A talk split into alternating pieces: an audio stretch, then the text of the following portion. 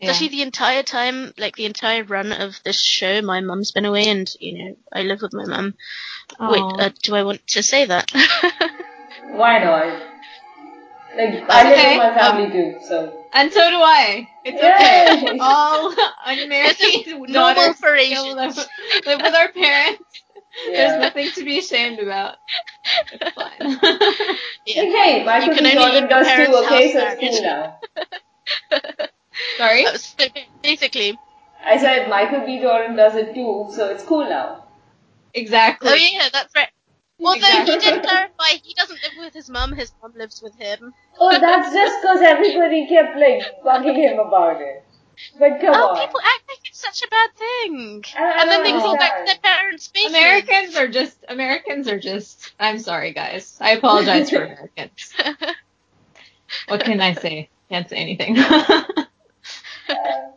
You well, guys are I, I am I am a qualities. mummy's girl, so Yeah. yeah, no, me too. it made me miss my mum a lot more. Hmm. If I moved out from my house, I would not be able to have a dog and three cats and four fosters. I, I, that would not be possible in an apartment. If I moved out of my house, I'd be convinced something terrible is happening to my family while I'm away. Yeah, there's another. The entire that's time. Anytime I'm out of the city or on holiday, I'm, I'm like sort of low key worrying that something's going on in my like something might have gone wrong.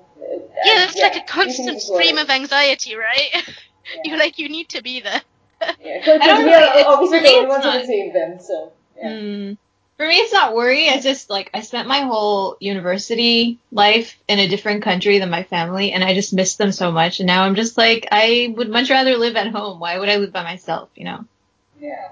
I, I stayed in the city to go It to was university, lonely. so I wouldn't leave home. Uh, well, I didn't really have a choice there, but circumstances just worked that way. All right.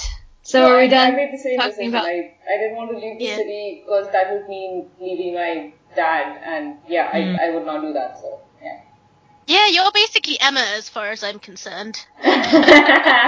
But with a better personality. yes, Yeah, and- thank you, thank you so Oh much. yeah. Oh, I, Red- Red I really liked Emma's personality. Oh, really? I I hated Emma. The first time I read Emma, I had to stop halfway through because I found her to be so, like, obnoxious and, like, interfering. Really?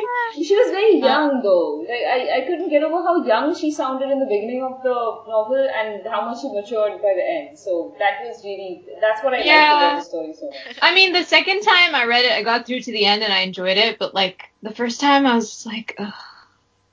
And then I stopped around halfway through because she wasn't. I was willing to give her like two chapters, three chapters, and then I got to like six or seven chapters. I was like, I'm done with you, girl. Like, you Oh, you know why I like her? I like her because she's so flawed, and it's not that she's a mean girl. She's flawed. Uh, she's trying so hard to do things right, but she keeps getting things wrong. And you know that how relatable is that? It is, and, and, she's And- like go on. Sorry, go ahead. Uh, I was gonna say that she she's one of my favorite uh, Austen heroines simply because well the other heroines aren't as flawed. They are like pretty much perfect in their own way. Elizabeth, the most famous of them, is pretty much amazing and awesome. What do you want to change about her? Nothing. Like her prejudice. I actually find it- it Elizabeth was more flawed than Emma well. because i- Is I, she I feel like the thing I with find Emma is Elizabeth flawed in a more relatable way, though, and more in a more realistic way. I don't know. Or no, But see, Emma's, that- Emma's Elizabeth flaws are realistic gets too. I just out. find them more. Hmm? No, so for me, I- for me, Elizabeth's, Elizabeth's flaws are just misinformation. Like she judges too quickly, but then society around her judges too quickly. She wasn't the only one. She's the only one amongst them who, uh, you know, uh, is open enough to seeing the other side that she eventually realizes that she was wrong. And Yeah, of course, you know, true. Darcy pursued her and made sure she realized that he, he was, well, not the guy she thought he was. But she also makes a serious mistake of judgment with uh, Wickham. Yeah, so does everybody else. But then Yeah. again, she she realizes her uh, flawed view of the world and changes. So essentially, she is aspirational, right? That she can change. That that's how it should be. Whereas Emma is like you you have to like shake her silly, and she has to go through all sorts of. You know, she she actually has to uh, sort of deal with the consequences of her, like direct consequences of actions she takes to realize that uh, you know that she was wrong and that yeah. So I mean, I think is another way Elizabeth also faces consequences because her family has to suffer a lot She- for what happens she- with Lydia. Not, I mean, come on, not directly though. She is always the blameless one. She's kind of okay. I, I clearly have issues with Elizabeth, but Interesting. No, that's fine. I mean, like like I said, I don't really like Emma. I think I think what annoyed like first of all, I was in high school when I read Emma the first time, so I think I was just also like I feel like you're more judgmental as a teenager too.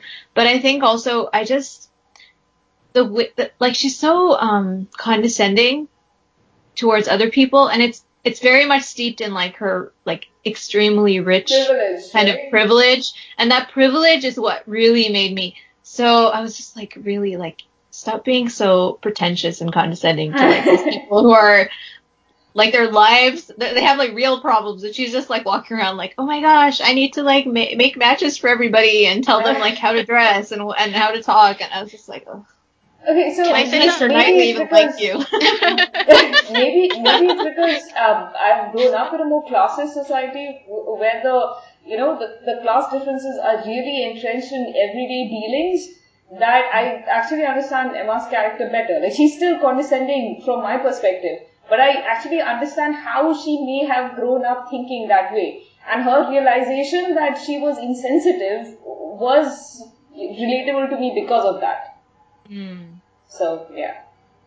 And Okay, I we somehow that- ended up in Austen World again. What what is yeah it with sorry Yaks? can i say one thing before we end Yeah. Can I say one I thing think after because you I- said one thing?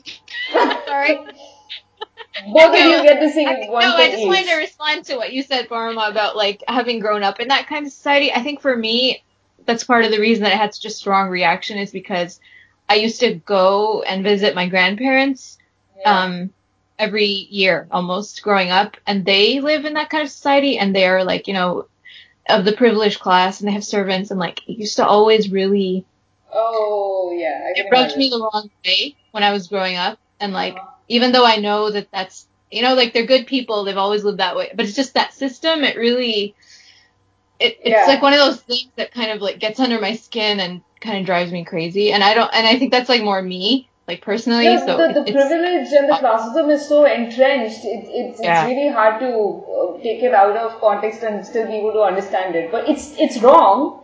But h- how how do good people live wrong lives? It, it's it's basically system systemic, right? It's yeah, of course. And you can't, yeah. and you can't blame individuals.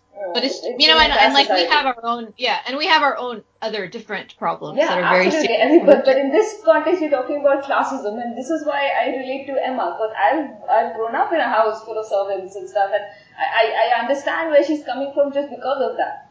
Uh, I read an article, by the way, uh, uh, about uh, this, this group of uh, women in uh, Pakistan uh, where, who meet up every year and they basically have an Austen Tea Party. And uh, they talk about how um, relevant Austen's stories are in a modern day Pakistan. Because uh, annually you have uh, these people flocking uh, from all over the world uh, back to uh, Pakistan just to attend like a series of weddings, and that's Yep. where most of the matchmaking happens and stuff. And it's very yeah, so it, it it's very much like Austen's you know the the, the seasons that uh, London used to have. So yeah, I'm, I mean, it's it's relevant in certain parts of the world today, and and especially in societies like uh, Indian and basically South Asian societies. It's yeah, I I, I see. I, it's more relatable to me than uh, Yeah. to modern. No, and I can also relate life, to it for that reason, but I have a Yeah. more complicated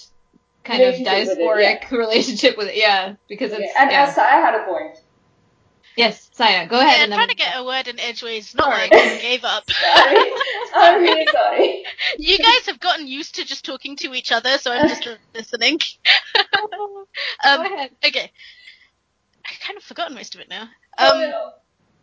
and we passed those points like 10 minutes ago. so with Elizabeth, I, I think she's kind of the Regency manic pixie dream girl. Um, and that's why she's the most loved out of all of Austen's heroines. But I find her one of the most imperfect, but not in quite a good way, because what you're saying about Emma that you don't dis- uh, that you dislike and that she's condescending and all of that, Emma gets called out on every single one in book. Lizzie does not get called out.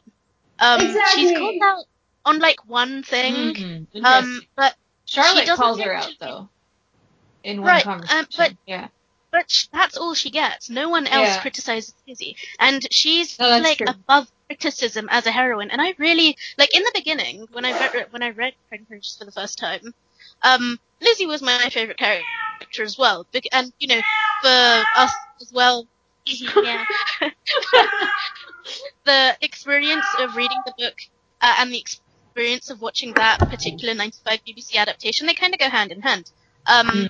Yes, I have that on DVD in my Yeah. house. yeah, me too. I watched it in school. It was like the best English lesson ever.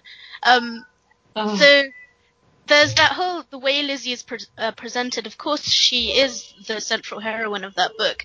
But for example, as a human being, Jane is like a thousand times better. My actually favorite um, uh, Austen heroine is Elinor Dashwood. Um, and I, I find Emma comes like a close second.